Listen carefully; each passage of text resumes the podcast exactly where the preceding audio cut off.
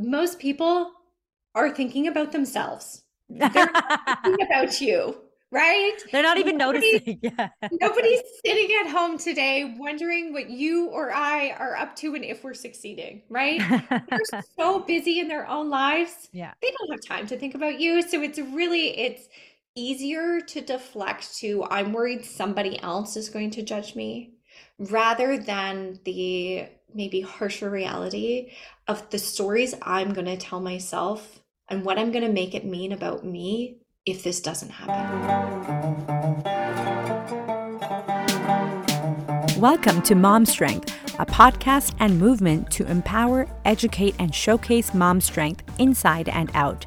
I'm your host, Surabhi Veach, physiotherapist and fitness coach, also known as the Passionate Physio. Join me for discussions on movement, mindset, and motherhood, where we raise the bar and challenge the status quo. Get ready for expert interviews and real, honest conversations where we explore physical, mental, and emotional health. Let's celebrate the beautiful diversity and common experiences in all of our journeys. Let's do this. Hello, friends, and welcome back to another episode of Mom Strength. This is Surabhi Veach, and I am your host, and I'm so incredibly excited to have on one of my favorite people today, Emma Jack. So Emma and I met, actually, we met years ago at a conference that was very kind of brief, and I think we have a picture together, and then we re-met years later in the online space. Um couple years ago, actually, just over two years ago, or no, it was like two years ago to right now, right? In twenty twenty, I had just had my second baby, and Emma had this post that she shared about this giveaway and was like, let me know what your dream is. And I just like was like, hmm, what is my dream? So I like put it down, and I was so fortunate, and I won a month of coaching with with Emma. And at that point, I was like, what the heck is coaching? I don't know what any of this is. And I thought she only worked with people who ran like their own businesses and clinics. So I was like, ah, that's not me. I don't own anything. I'm just someone who's interested in something. And that month was literally life-changing. And I don't say that out of exaggeration, because it was actually life-changing for me, because I saw that I could take my dream and my hope and actually make it reality. With Emma's coaching and guidance, that's exactly what I did. So Emma is a sport and orthopedic physio. She has her own practice, Press Play with Emma, that has now been transitioned to her home, her home office. And so she's a physio, but she's also more than that. She is a coach. She works with a lot of physiotherapists and healthcare professionals to help them show up in their lives fully and in their careers in a way that feels authentic, sustainable, and fun. Emma is so fun. And like, she's just like naturally fun. So welcome, Emma. I'm so happy to have you on here. Oh my gosh. Thank you so much. That going back to our time together um, and thinking about that time that we spent together, I just like got goosebumps thinking about, you know, so many of the things that you wanted to bring to life. Like, I'm now watching you do all the things and so much more. And I think that's so, so cool, because I do remember you talking about wanting to help moms, you know, decrease the barriers to exercise, feel, you know, strong again. And like, you're doing it. And so, you know, what's really cool is like, uh, so many of us have those like visions, but we need someone to believe in us until we can believe in ourselves. Like, that's what I really feel. Someone like you, like a coach who, you know, it's not like you're solving all my problems, you're believing in me. And I, that belief that you had in me that I wasn't even anticipating, because I was like, oh, this is not that good of an idea. But you were like, great. And I was like, what? And so that belief was so big for me. And I, um, I'm so grateful. I'm like endlessly grateful to you for that. And so I want to talk about you and what it is that you do, who you are. Can you tell me a little bit about your story and what got you into transitioning out of doing only physio and sports to also coaching people like us? Yeah, it's um, it's been a full journey uh, in and of itself. And so, so yeah, I knew I wanted to be a physio from a very young age. I think I started telling people I was going to be a physio when I grew up.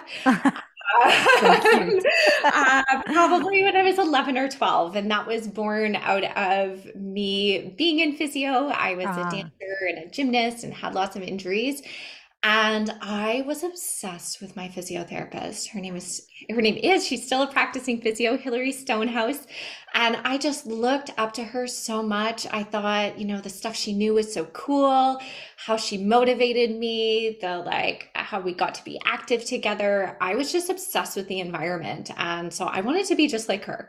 And so I, you know, went into high school knowing that I wanted to do kin um, in university. That would be a great, you know, avenue and help me out in physio. So I got into kin. And then I, once I was in kin, I knew physio school was the goal. So I pushed myself to get into physio school and get the grades. Got into physio school, pushed myself to be like the best physio student and get all the knowledge. Um, graduated physio and got really interested along the way in working in sport. I had the opportunity to work with a football team in my undergrad and during physio school. And so, you know, really wanted to pursue that. So I took on a sport fellowship um, after physio school, took all the courses. Emma's actually ninety. That's how she's had yeah. time to do all these years of school. um, you know, I, I was just wanting to be the best P T I could possibly be. So I took every course, I went to all the workshops, I volunteered, I went to conferences. Oh my gosh, this resonates so much. Until one day, one morning, I remember it distinctly, I woke up and I didn't want to go to work. I was not excited about the day ahead. I was actually really anxious about the day ahead. Things were not, I was overwhelmed, I was stressed, I was burnt out, I was tired. Wow. And I, that was a huge reckoning point to me, something that I, you know, push, pushed so hard um, and invested so much of my time and energy in was not bringing me joy. Yeah. And that's when I knew I needed to do something different. Um, I needed, the what I had been doing was not sustainable. Yeah. Um, and so, you know, it was, uh, it's been a long process of lots of different things. I, I really, I went to therapy.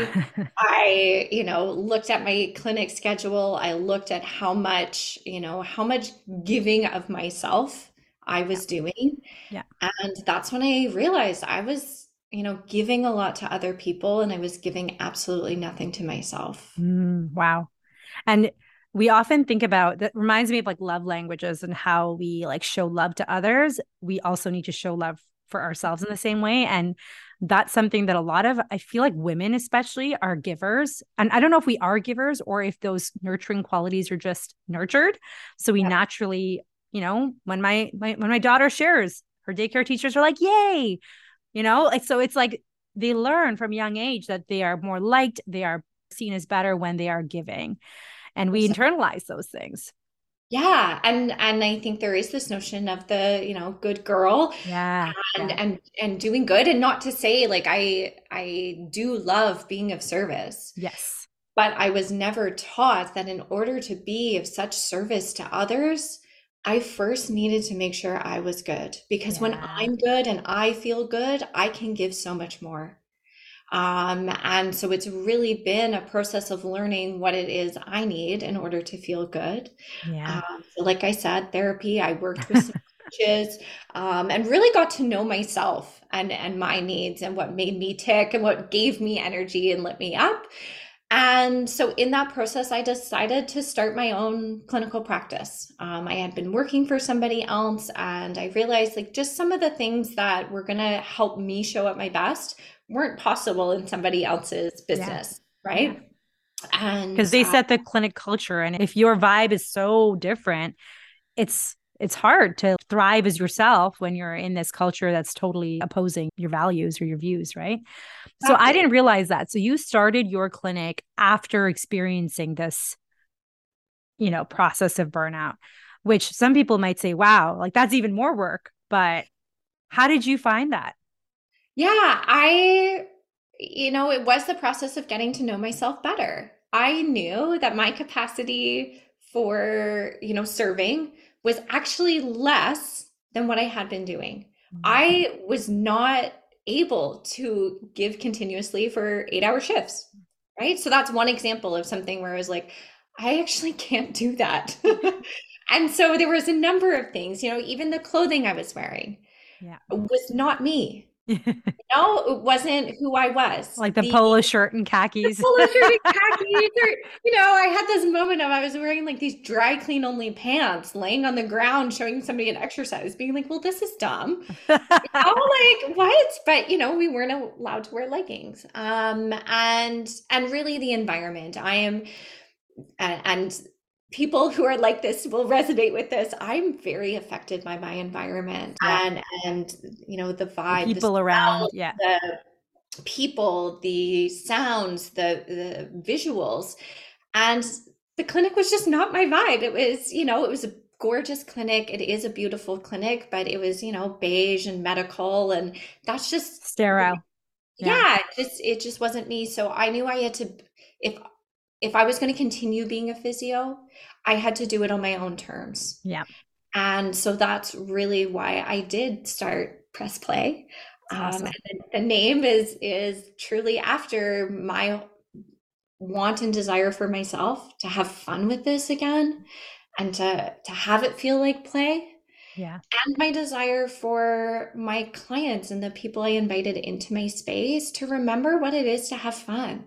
Yeah. The thing that we, gets so lost. Read, yeah. As adults, we, we think we need to be serious and boring almost and like responsible. But I'm like, you could be responsible and you can have fun and like smile and have joy in your life. Right. And it's, Um, I think part of it is also the culture of physio school. It's probably similar to med school and dentistry and like all of these like lawyers, like it's very high pressure. There's a lot of examinations. It's almost like this. It's like a bunch of type A students who are all like, you know, you, if you're somebody who absorbs the energy from people around you, like I was, I didn't realize how stressed I was in physio school until it was over, because I was around people who were like pulling all nighters to study. And I was like, should I be doing that? And they were so obsessed about grades. And I'm like, I, I care, but I don't care that much. Like I would rather just like learn. So I, I learned. And, but I started absorbing this, and it, it wasn't until my like late twenties that I really realized how much I had absorbed this pressure to perform and to mm. take all the courses like you, right? You know, show up everywhere, show up to all the meetings all the and things. um it's so much. It's not it not sustainable. Yeah, and this it is sort of again a bit of like an indoctrination. If you, you know, wh- whatever title that is, doctor, lawyer, dentist, P T, it's kind of if you want to be this, this is how it looks. Yeah. And I realized like none of us should be operating that way. Yeah. That's not, you know, I think, you know, the, you bringing you to your clients is so important, and we shouldn't be these sort of robots, and me showing up fully as me in my bright sweaters with Whitney Houston playing, you know, essential oils going, like that's me. And, you know, anything that allows us to show up at our best, I know people are getting served better now than when I felt I had to do things a certain way, or I shouldn't talk about certain things, or, you know, I, I, I really think when we start censoring what's naturally us, yes. we start ourselves. And I had really lost myself in that, you know, just wanting to be the best, um, you know, physical therapist out there. And so it was really a process of coming home to myself and, and my values. And once I did that, everything changed.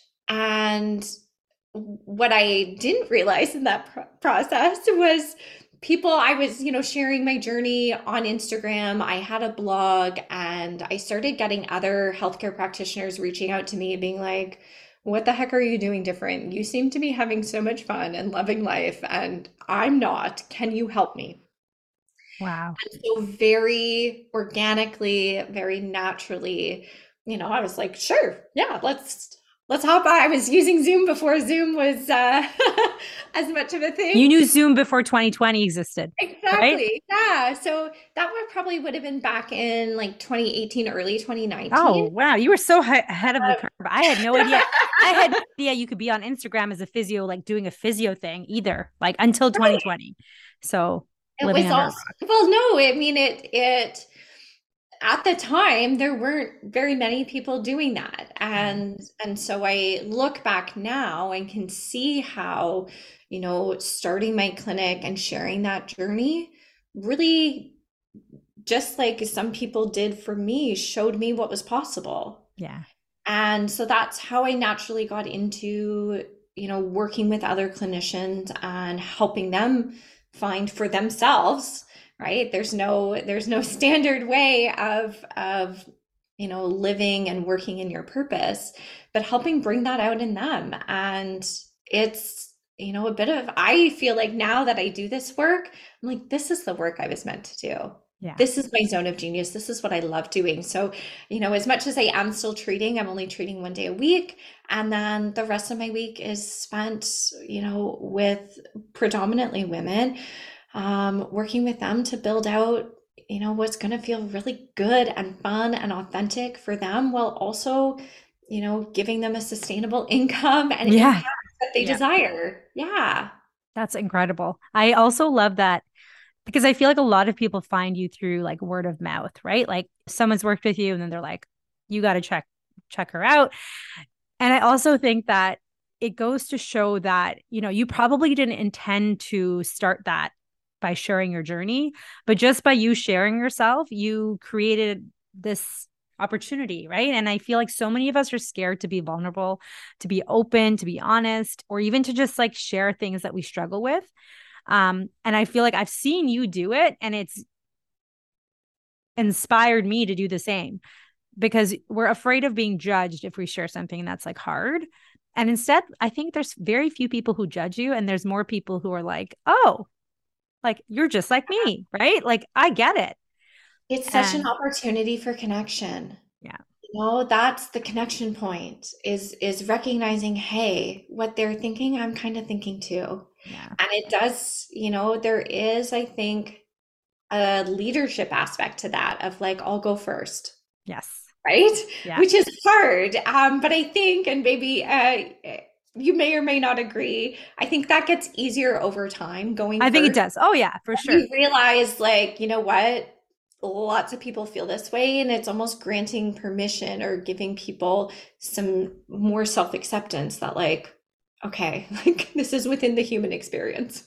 Well, and I think, you know, when you're in, a kid in school and you look at your teachers or your professors like these all-knowing beings, and then you become their age and you're like, oh, they're just like other humans who like have an area of expertise, but they might have bad habits too, or struggle to go to bed on time or skip breakfast. Like they're just, they've, they're working on the same things that we are. And I feel as a new graduate looking to someone with more years of experience like you, it might open that connection, that channel more, because they, they're like, oh, you're not just this like senior therapist who knows everything. You are just like another person who can guide me. Can you share a little bit about some of the tools that you see to be really helpful in terms of self-care, in terms of building a life for somebody that where they're truly honoring who they are and their own values?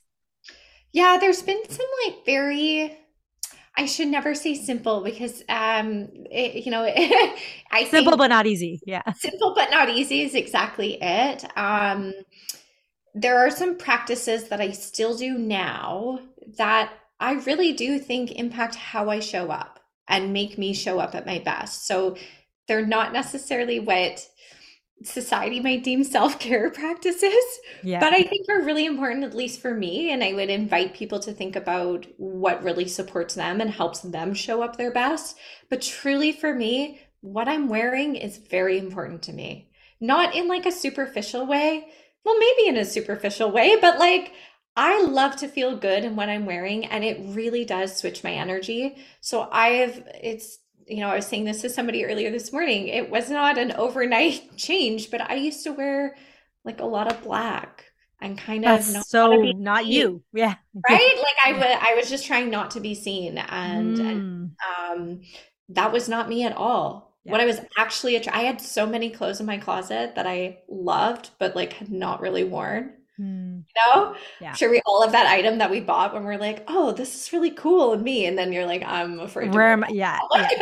That's it. That's it. And and so I've really leaned into making sure like I'm excited about what I'm wearing and feel good in what I'm wearing and feel like it energizes me. Yeah. So that's been a very intentional practice and, and something I, I still practice. Um, curating my environment. Again, I'm very sensitive to my environment. And so I started just with making sure, whether it was in my car or in the kitchen or in the clinic, I was listening to songs that brought my energy up mm. and that I loved and that like pumped me up. Uh, it's amazing. It's, it's like you said, it's a simple thing, but so many, so many of us forget that, right? It just changes your energy when like a good song that you love comes up and you're like, you know, that's, you're stuck in traffic, but now it doesn't seem as bad. You're like, okay, you know, I'm, I'm listening to something I love. Um, and it's not normalized in like the, maybe now in the physio world, but like before, I remember when I first started working, there was no music. There was no, it seemed very professional. And like, I was wearing dress pants to work. Like you said, that's not me, right? I need to be in cozy stuff. And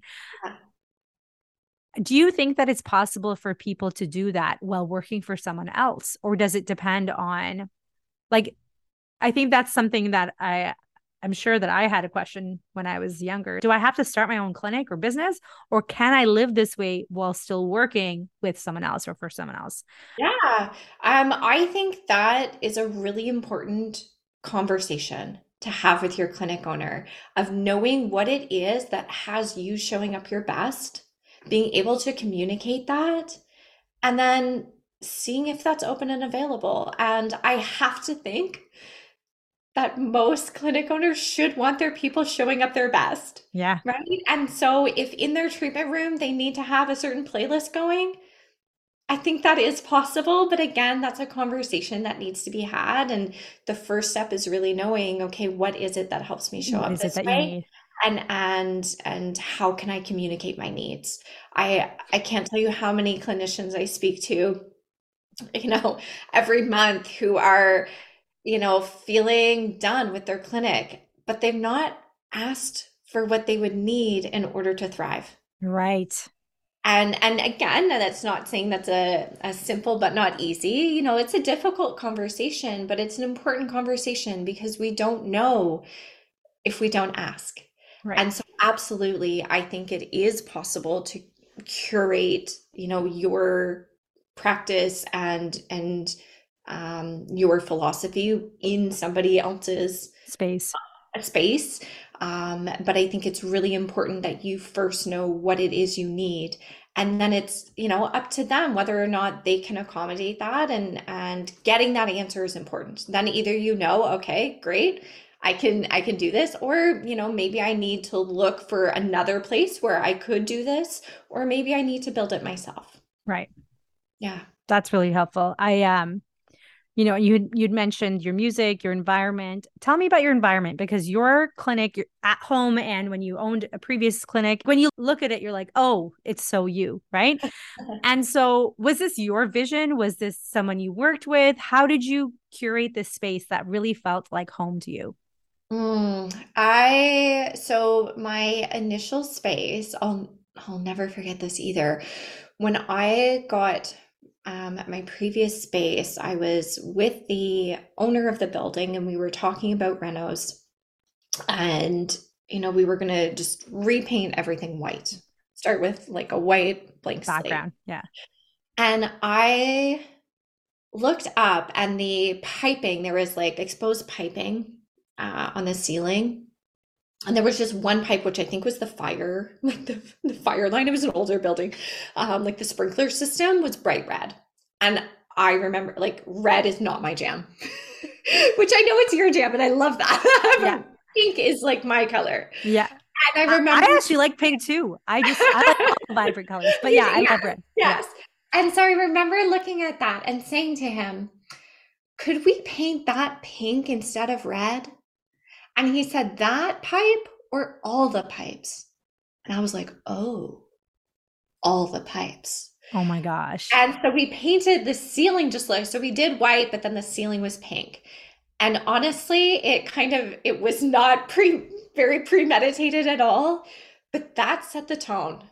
That set the tone for like, this is a fun space. Yes, yes I um, you know, this is healthcare, but healthcare doesn't have to look a certain way. Yeah.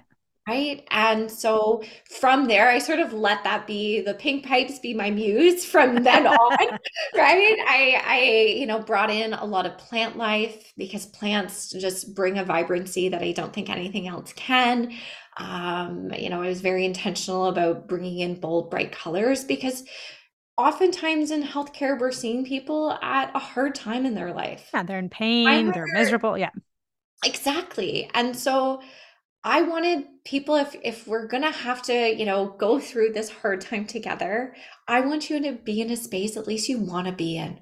Yeah. A space where you walk in and think, you know what, it's going to be okay.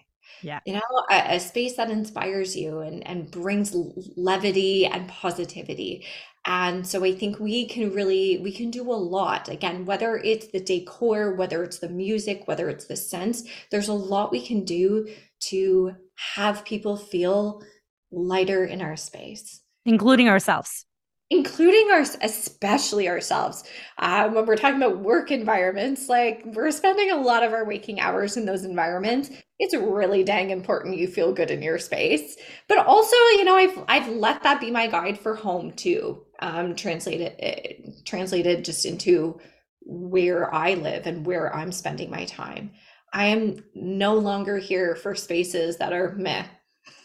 Yeah. I want to feel good in my space. Yeah. Um, so uh, I designed my initial space. And then when I was moving my space home and transitioning it home, the brilliant women at Articulate Design, they're two physiotherapists um, who are absolutely brilliant in designing clinical spaces.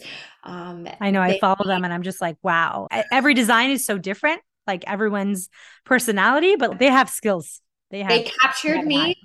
Perfectly. I cried when they showed me some of the design plans. I could not believe how much they understood me and saw me for what I was trying to create. So I will take no credit for how my office looks today. That was all them, but it really was a jumping off point from, you know, how I wanted to feel in my space and how I wanted others to feel in my space. For those of you who, for those of you who are listening, like I'm just looking at like Emma's like beautiful painting and like the gold accents with the, with the doorknobs. And I'm just like, Like, and the plant, and like it's just so perfect, right? And it's beautiful. Meanwhile, I'm like, I'm in my living room with like kids' toys, infants. But you know what? I find that there is, even when you're at home, there's certain things that are important to me, like our plants, or just like window lighting, like that brightness that that brings. Um, no matter where you are, it's important to be comfortable. And I feel like so many of us ignore our own needs because we're in that serving mode, and we're like, what does this person need? But yeah. also. What do we need? What do you see as some of the mindset barriers that people have to wanting to either do something that they're really passionate about, or maybe they have fears? What do you notice that you in, in your clients that you work with? Yeah, I think they're very universal things. And that's what I try to invite in and, and have people reflect on. Is that there are some very innate things that our brain does to try and keep us safe, right? So, yeah. I mean, how many times have you had this like big idea and then in the same breath been like, well, but X, Y, and Z, like, no, there's no way that there's like a million reasons why it won't work that you're trying to convince yourself like that was a bad idea. A hundred percent. And so I think fear of judgment yeah. is a huge one. Fear of failure. Yeah. What that, you know, may mean or say, quote unquote, about you. Um, and I think there's a little bit of self-trust or lack of self-trust. yeah. And, and, you know, we can look at other people and think, oh yeah, but they're different. Yes. They, they were able to do that because they're different. And so not having the trust that like, you know what, I've got this. Um, and so just like you said, you know, I always like to have people borrow trust from me. Yeah. You know, if you don't have it yet, borrow it from me. Like I believe in it. I mean, I was there and, you know, somebody else I borrowed some trust from along yeah. the way. And I think we all need those people. We're not, we're not meant to do life or business alone. Yeah. And so having those people who maybe believe in you before you believe in yourself. which is, I think, an incredible gift that you can give someone. I remember, yeah, it's the fear of, you know what it is? The fear of judgment from yourself is sometimes the worst, mm-hmm. especially if you're somebody who is like a type A personality or like a high achiever, like you've always got, done well in school, done well, done well. And then that fear of failure can be crippling. And so, and like, you know, if you fail at something, your, your judgment of yourself is the, the worst to live with. Not nobody, your families. I always find it's so rare. Um, and I don't mean to like overstate this, but like most people are thinking about themselves. They're not thinking about you, right? They're not even nobody, noticing. Yeah. Nobody's sitting at home today wondering what you or I are up to and if we're succeeding, right? They're so busy in their own lives. Yeah. They don't have time to think about you. So it's really, it's easier to deflect to, I'm worried somebody else is going to judge me, rather than the maybe harsher reality of the stories I'm going to tell myself and what I'm going to make it mean about me if this doesn't happen. Right. Right. That is a little bit more self-effacing. Yeah. I love to be like, oh no, other people will say this about yeah, me. Yeah. Yeah. Meanwhile, nobody's making those comments. And you're like, who are these other people? Right. Yeah. Other people, like define who these other people are, because it's not your loved ones. It's not your family. It's not your friends. Not um, one person that I know has made a negative comment about me starting my own business. There have been like a couple strangers been like, oh, does that work? Oh, how's that? And I'm just like, okay, you know, your opinion, you're entitled yeah. to, but they're too worried about their own stuff. And totally. They're worried about their own fear of judgment and their own fear of failure. Right. Yeah. Um, yeah. So I absolutely. And I, I think it comes up with every new endeavor and new level. You're not going to, I never right. think we're going to. And it, again, it's a safety mechanism. So maybe we shouldn't get over our fear of failure and fear of judgment, right? But I yeah. think we can meet it being like, oh yes, here you are again. Of course, you're trying to keep me safe and I'm going to do it anyway. yeah. Right? Yeah. Um, I, I think new level, new devil. And so every step along the way, I think it's kind of, you know, this universe test of how bad do you want it? Are you willing to grow in order to get what it is you desire? Um, and I think once you're able to get a fresh perspective on that and work with it and see the success, it's easier every time. And I'll say, for as someone who's been doing this for almost two years, it is easier over time. And when things don't go as well as I'd like, I don't take it, I don't internalize it in the same way. And it's just like, oh, okay, like these are the lessons that I learned. I'll try it again, or I won't, or I'll try it this way this, the next time. And it's, it's just a journey. Like, it's not like, oh, I have to do this by this date. Otherwise I'm a failure at life, right? It's the stories that we tell ourselves. And um, I can see that. I can see that in, you know, the work that you've done in the group, you know, group events that you've run too. I was part of Emma's retreat in Banff, Canmore, back in June. And let me tell you, like, that was an incredible space that, you know, you curated ten women that were all ready to grow and ready to connect and ready to put their fears, challenge their fears. And I think that what that's one thing that I noticed with you and with a lot of, like, you know, Shantae, when you create an environment where people are ready to do that, it makes you more courageous. Yes. Than if you're doing it by yourself. Uh, yes. And that's, you know, that comes back to, you're not meant to do this alone, right? Let others lift you up and, and help you do the things that are on your heart. Um, I, th- I think having community and human connection along the way is kind of the whole point, right? If you, it, it's not going to feel near as fulfilling, you know, muscling it out and doing it all alone. No. Um, then, you know, having a community and a group of people that are cheering you on and supporting you and holding you um, along the way. Uh, so I, I think it's so important to have a community, multiple communities. And it's, what's really cool too, is like, not only do they lift you up when you need it, they also like celebrate with you. And sometimes I feel this, I feel happier in many ways when I see someone else who's like living in, and I'm like, oh, like I'm so happy for them. Right. Because it's just that type of community and connection that you have. And, um, some of us didn't have that in schools. In school, it's very competitive and very like to each themselves. And, you know, we had study groups and stuff, but the culture that was there was very like driven by marks and succeeding and being the top. Whereas here, I really feel like we all are thriving in our own niches and our own areas. And I'm grateful for leaders like you who are curating spaces where people like us can connect. Yeah, it's so important. Can you tell me a l- little bit about um, soulful business and mm-hmm. what that term, what that means to you? What does it mean? Yeah, I think when I was starting my own business, I had a lot of preconceived notions as to what business was or what business wasn't. Um, and when I looked at some of the quote unquote business mentors in my field and what they were looking at, I just like, I was like, actually, I don't care if I have multiple locations. I actually don't want multiple locations. I wasn't looking to build something that was going to get me back into what I perceived would lead to burnout. Right. The whole reason I was starting my business was to have it be something that felt good, that, you know, really nurtured me to help nurture others. And, and so my mission was, you know, as much as it was a service business, it, I wanted it to serve me first. Yeah.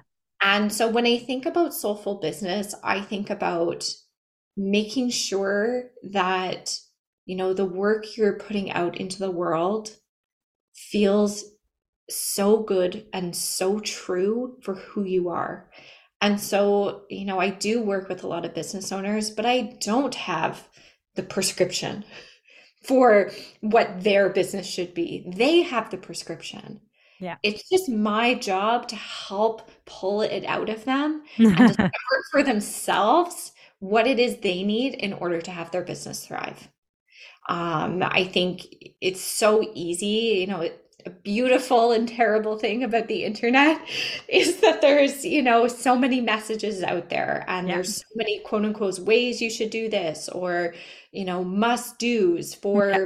business. And I just, I, I personally don't ascribe to that because I've seen, and you're a brilliant example too, of how when you really just listen to your gut and yourself, you build something so much better and so much more fulfilling than doing it anyone other's way. So that to me is what soulful business is, is really getting to know yourself yeah, and who you are and letting that be the guide to how you show up in the world. And I feel like it bleeds in all aspects of your life. So if someone's listening and is like, oh, I'm not really in that stage, but like, it helps me show up as a better parent. It helps me show up as a better, you know, friend, partner, like all of those things, because I know myself better and what I need in order to show up for others. And I shared a post on this. Somebody had said like, oh, in order to be a good parent, you need to be able to self-regulate or something like that. But I'm like, I think that's for any relationship. Yes. Like healthcare pros, like how many healthcare pros do we know that are so stressed and burned out that you show up to, like, I'm just thinking of appointments I've been to where you can sense that person's like tension and you're like, you're working on my teeth now. I'm a little nervous here. Right. Because you absorb each other's energy and we're all just, we're not solids. We're just particles of energy. We're just all vibrating off each other. And I think it's important to take care of ourselves. And I, I don't think you can, and that's why I've always struggled with, with being able to label what it is I do I when I work with people, because I'm not a bit, I don't feel like I'm a business coach. Um, I probably more trend towards the life aspect of things because I truly think you can't unlink your life and the work you do in this world. Yeah. Um, you know, I I know for myself, and I am sure people can think for themselves, times where, you know, quote unquote life has been hectic, chaotic, maybe there's, you know, been a massive change or something, and you're going through a hard time, and how that bleeds into the work you do in the world. Yeah. And vice versa. When work is stressful and overwhelming and, you know, you get home and it bleeds into life. I, I really, I don't, when I start working with a client, we just look at like, how's life overall feeling? Work is one slice of that pie, but we can't ignore all the other aspects of your life. And we want your work to be such a beautiful integration into your life, so it doesn't feel like you have to be someone else or show up differently. Um, so yeah, absolutely. Our ability to show up for our lives and show up for our work, both of those are the same to me. Yeah. And I do think that business coach has kind of a, I don't want to say sleazy, but you picture you picture someone, like someone in a suit who's like slick back hair. I don't think that's what you are either. I think you are a person coach, you know, yeah. It's like, um, but even in my line of work, I don't feel like what I do a lot is physiotherapy or, yeah. you know, fitness coaching. It's like you're coaching the human to integrate these strategies and movements into their lives. And it's not about this technique that you're using on them, especially virtually. You're not doing any techniques on them. It's about like them learning about themselves and why and where to fit this in, right? And that one hundred percent I think is the definition of a coach. It's just, you know, being with that person and drawing out of them what innately they already, you know, know they need to do for themselves, and and walking them through it and guiding them through it rather than dictating, right? right? I, I never tell people how to run their business. Certainly I have, you know, different experiences and different perspectives I can bring, but really it it's a it's a self process that, you know, we are on the journey with people. Yeah. And some of the things that you have a program coming up in the new year. Um, I'm so excited for that, by the way. Yay! I, one of the things that you did, I think it was like a half year, I know I'm terrible with names of things. First of all, we'll say all that good. Right off the bat. I'm like, I don't know what you called it, something or the other. Um, halfway through the year, remember you had like a halfway yeah midway reset. Year. Yeah, see? I knew you had a name. Midway reset. Um, so yeah, you had that, and it was such a powerful just practice in like stopping and like evaluating your year, your, your life, right? Instead of waiting for the arbitrary January first or the September first, or, you know, just do it and look at your life. And I love that you look at not just the work aspect, but like health and family and like all of the tiers that make up who we are. Um, and if you haven't done that, the audience who's listening, I highly encourage you doing things like that with, and I don't know, you have a, you said you have a journaling guide. Um, um, so I have on my website, you can actually just download, it's a free P D F, um, that has what is sort of deemed the wheel of life, um, and some exercises to go through. And I think that process to me is something I do every quarter of like, where are things at? Because it's going to change. Yeah. Um, naturally. I love that. And the, the goal to me is not that we're, you know, ten out of tens across the board. Everything is perfect. I love my life. It's really looking at, okay, what maybe, you know, where do I want to focus more attention right now? And what needs to shift? And how can I show myself that this is a priority right now? Right. And in such a busy, fast-paced world, I think there's so much value in just stopping yourself and taking stock. Um, I'll give you a personal example. Earlier in the year, I was looking at my family bucket and it was really low. I had spent so much energy into my business and my work. And I, I looked at that. And I was like, at first I felt ashamed. And next I was like, okay, I need to do something because this is not where I want to be. And I'm not happy about this, right? Like that, there's two components. And when I redid that in July, it was so much, so mm. much better balanced. And I didn't realize it until I did that exercise. Right. And I was like, wow, this has been a big change. And then of course there's other aspects that are, you know, yeah. the drop and whatnot, but I'm okay with this because this, va- I value my family more than I value, like, let's say some other things that were on the list. Exactly. Um, I love that you do it every quarter. That's, that's such a simple way to just pause and reflect. Um, for yeah, those of you and- who don't know, it was, uh, Can you explain what the wheel of wheel of life, circle of life? Yeah. So the wheel of life is just um distilled down, and and don't get me wrong, that is it is distilled, because you are not the sum product of eight different categories of life, but um, it's sort of eight different categories um, that you just take a quick rating on, you know, zero to ten, how fulfilled do I feel in that category? So finances, health, environment, friends and family, personal growth. Um, so there's eight different categories. And then once you sort of have that instinctual number, it's looking at, okay, like why, you know, if it's a four, what's leading it to be a four? Why is it feeling like a four? Why is it feeling like an eight? And really just having that inquiry for yourself, and then looking at, okay, am I okay with this? Because that's totally an option. You can be like, you know what? Yep. Things feel, that feels good. Or you can be like, ooh, no, like, you know, you had that instance of, mm-hmm. ooh, family's feeling a little low. It was what? like a two. It was like, yeah, it was, it was okay. low. And I was like, um...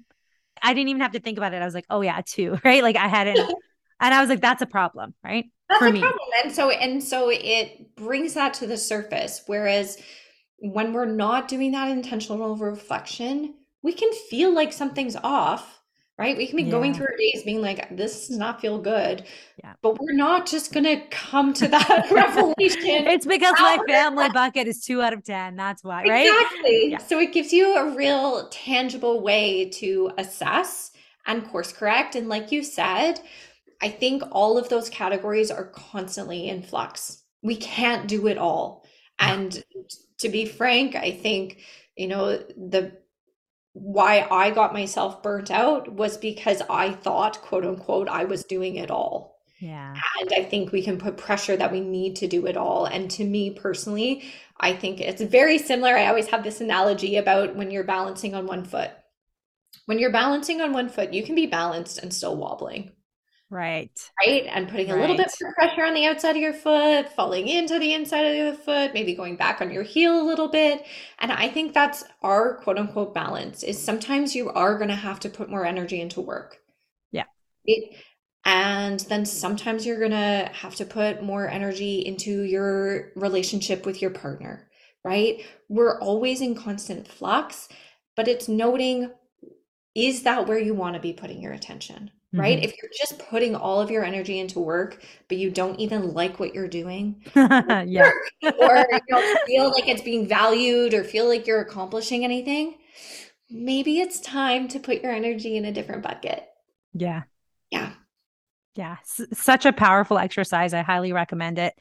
Um, I mean, many of the people that I have become friends with have been people I've met through your community, um, especially in, and like, it's really cool because they're not all in Toronto. Like they're ever, like you're not, you're in London, Ontario, you're, you know, there's people all across Canada and like North America, North America. America. Yeah. It's pretty cool. It's pretty cool that you have that, that group and um, ability to bring people together. And what services do you currently offer?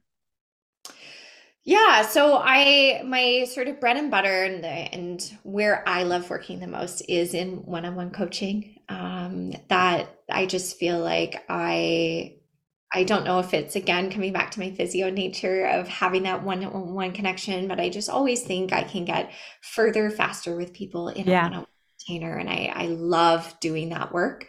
Um, so one-on-one coaching, um, uh, containers.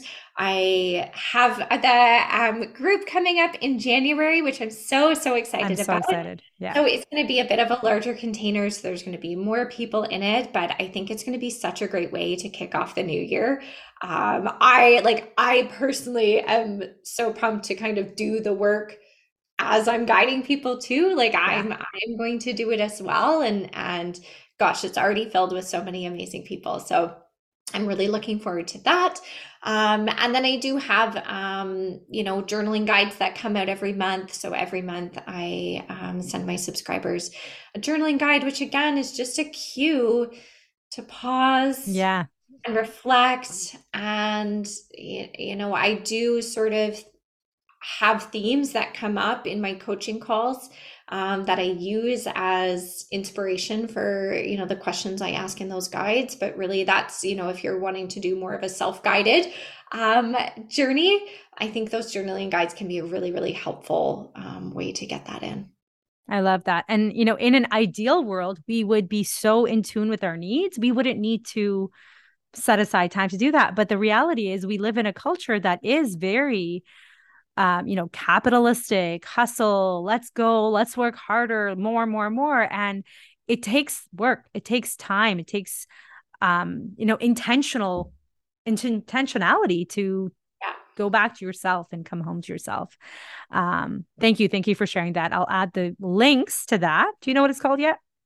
Um, so I, I, you know what, it's funny you say that um, because I've gone back and forth on two, but I, I really do think, you know, the, it is a bit of a reset. So I think I'm going to land on ready, set, reset. Nice.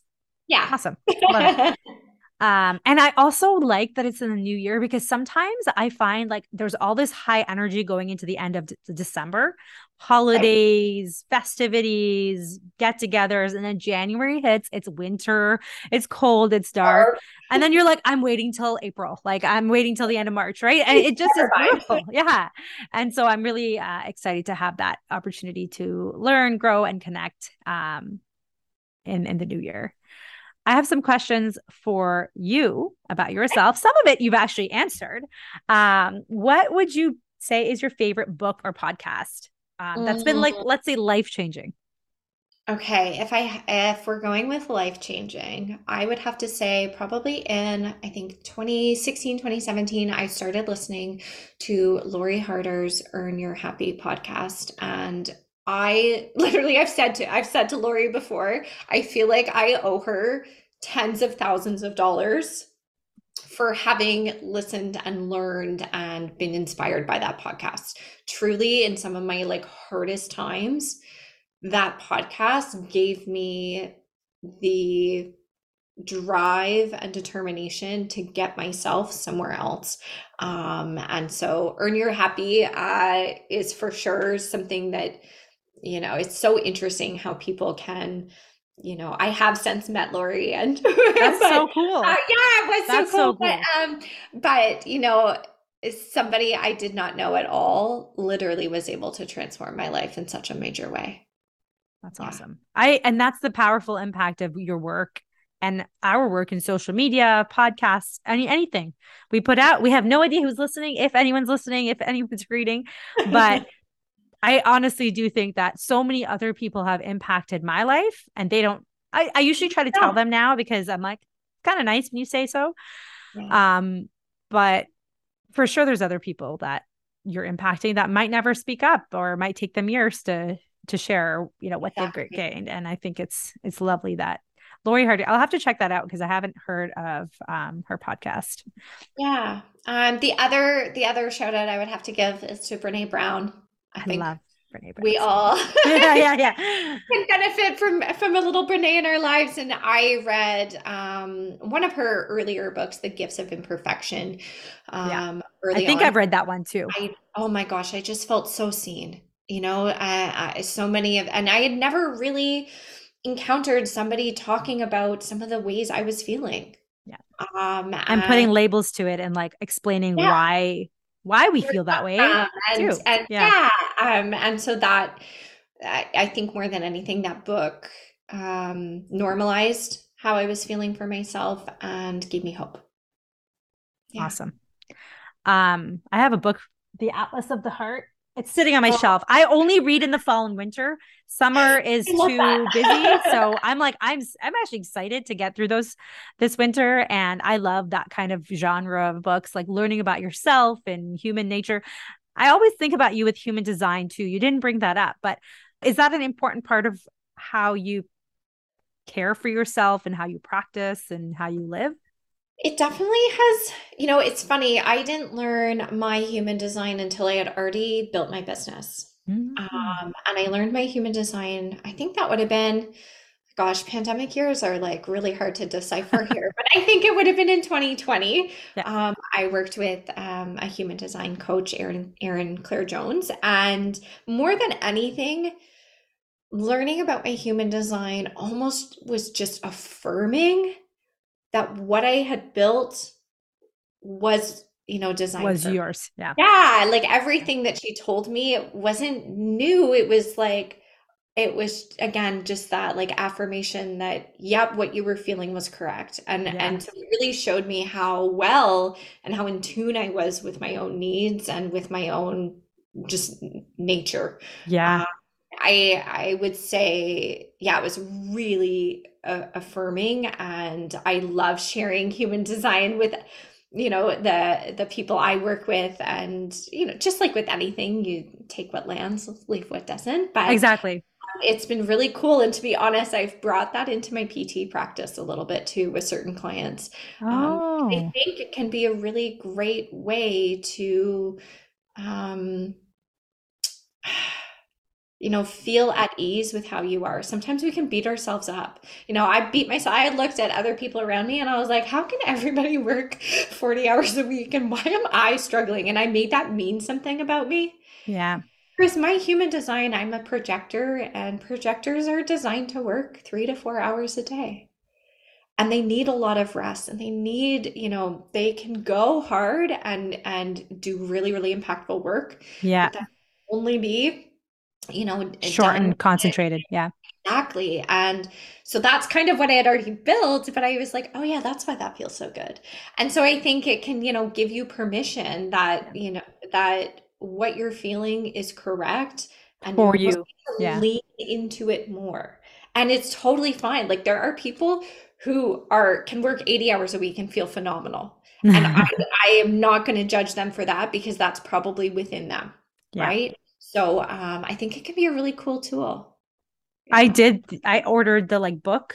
I didn't do any oh, yeah. coaching, and I, yeah. I'm a generator, and like, that's, That's exactly what I felt reading it. I'm like, oh yeah, this is so me. And one of the things that it really talked about is like listening to your intuition, because I am a very intuitive person. And I used to think that I needed to like have reasons that are specific. And now I'm like, oh, I could just literally trust my, intu- why am I questioning my own intuition? That's always never let me astray. That's a but good guide. It, right. It's been a good guide. And even it's very like interesting, because I know even in the business world, it's like, go, go do this and go do that. I'm a person that I, it sounds weird, but I wait for opportunities to arise, and somehow they just arrive when, and it, when it aligns, it aligns.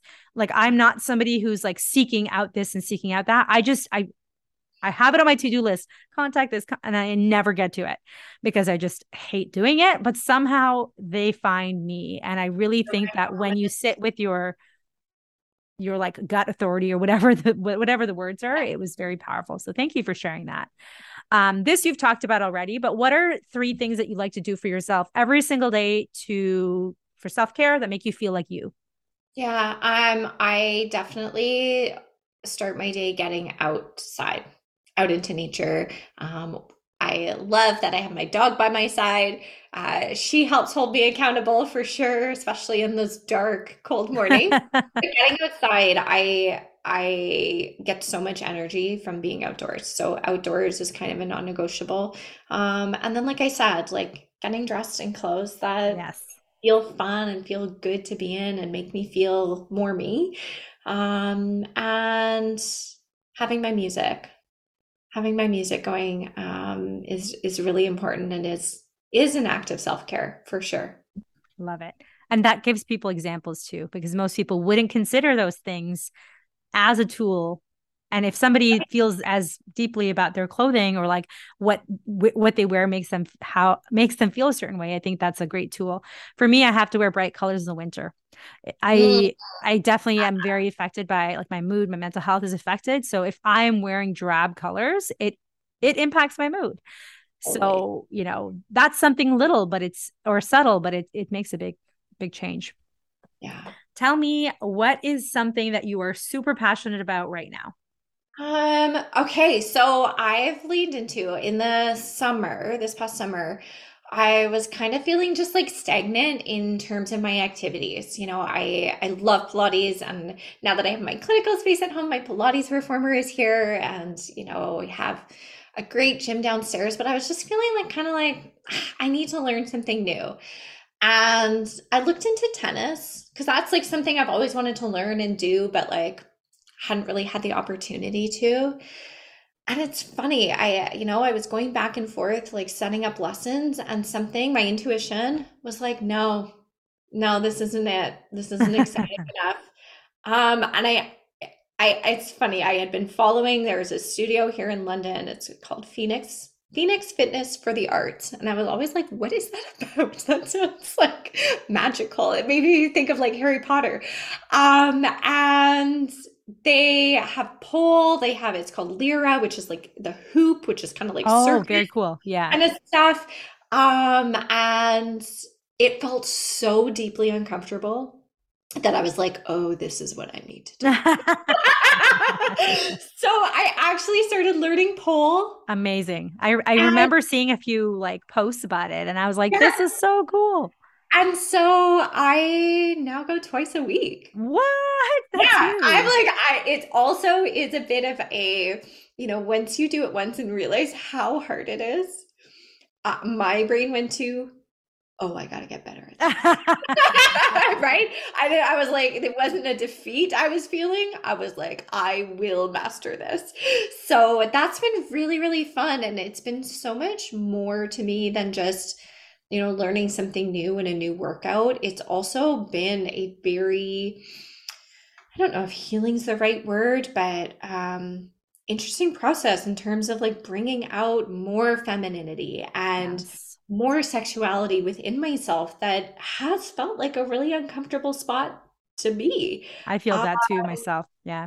Yeah. And so that's kind of what is feeling exciting. Awesome. That makes me so happy. I find that sexuality is really interesting, and femininity too, because we see femininity as one thing, and we see it for one type of person, or for, oh, this person really embodies that, but not me because I'm cute or I'm this, I'm not that, right? I took a dance class, a few dance classes this summer, and one of the classes was like heels. And I'm like, it was so hard, but it was also like the instructor and the energy. And I just felt so liberated, to be honest. I was like, I didn't know I had this in me, right? Like it's totally like another side that maybe we try and keep hidden. Again, that notion of good girl, what yeah, that means, and being in that, honestly, being in an environment of women who are in, so empowered themselves, yes, and empowering others. Like the energy in that space is just unlike any energy I've been in.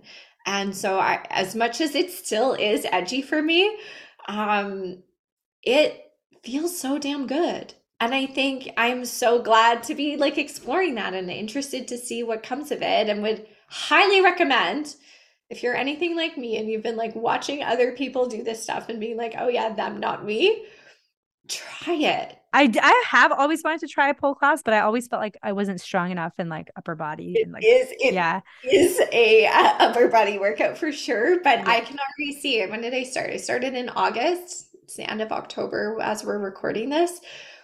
I, I've made so many gains, things, and that's why I always, I don't often share them, although I could share them more on Instagram, but I videotape every time, because I can look back and be like, oh yeah, I wasn't able to do that, and now this is like actually second nature. So it's so fun, I think, and important as an adult to be learning new skills. Yes.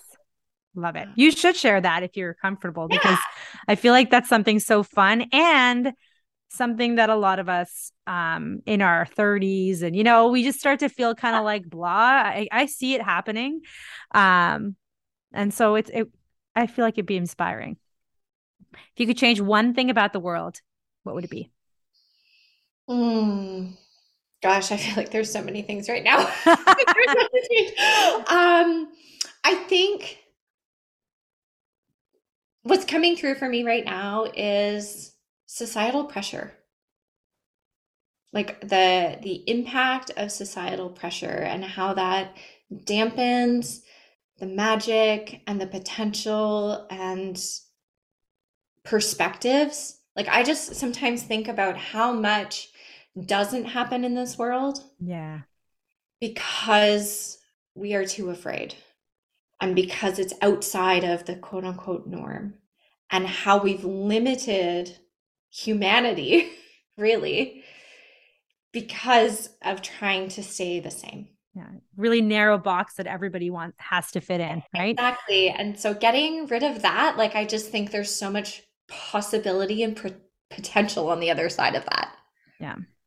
Yeah. I love yeah. that. Um, and what would you say is your biggest strength?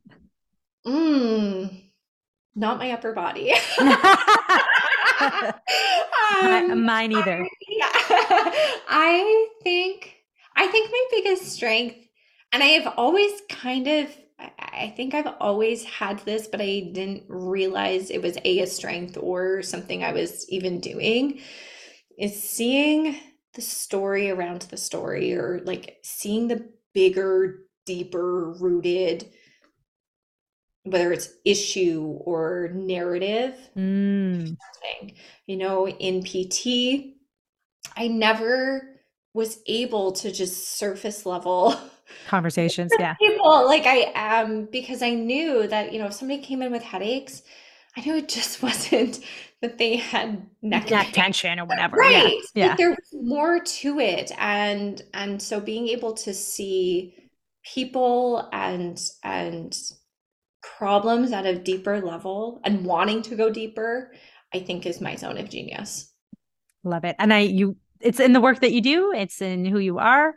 Um, and I definitely feel that when you're in a space with somebody like that, you also learn more about yourself, because you stop, you cut through those stories and you just see what you really are. Yeah, but the truth um, is. And I really felt that in the retreat in Banff too. It's like, I saw that in everyone. Everyone was like, you know, just feeling more elevated, um, as the weekend went on.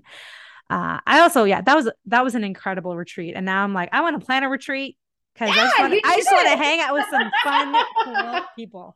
Right. It was, it's just absolutely. So fun. It is, you know, I just hosted another retreat last That's week. That's right. Yeah. And it, you know, I feel so fortunate that like this is part of how I get to serve the world. Like, it is so fun. Don't get me wrong. It's, it's a lot of a lot work, of work and planning. And, yeah. And planning. But, um, you know, I had this moment last week where I was like, oh my gosh, I get to do this. I get to hang out with these people, and we get to have these conversations, and it's so fulfilling and so fun. And I think, um, absolutely your community would love it too. So I'm just going to plant the seed. I know. Yeah. I, and I've already told myself many stories of why it wouldn't work. So I'm just, There we you go. Know. Let's let's also write some stories about why it would. There you go. Thank you so much, Emma. You are such a gift to our physio community, online community, and the world. Um, thank you for being you and sharing yourself so openly. If somebody wants to connect with you, where's the best place they can find you?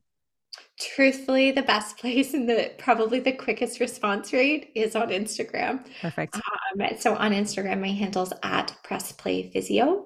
Um, website wise, it's just my name, Emma Jack, J A C K dot com. Um, and yeah, I would love, love, love uh, to connect with anybody. If something resonated for you, I'd love to hear what that was. And connection is is my jam. So feel free to reach out. Yes. If someone, if you're listening to this and you loved the podcast, you loved some of the takeaways, share it on Instagram, tag us, and share it with a friend that you might feel like, wow, they really need to listen to this. Thank you so much for listening. Thank you, Emma. And I hope you have a wonderful rest of your day. Thank you for tuning into this episode of Mom Strength and being part of this important conversation. Check out the show notes for more info and links, and we'll chat again real soon.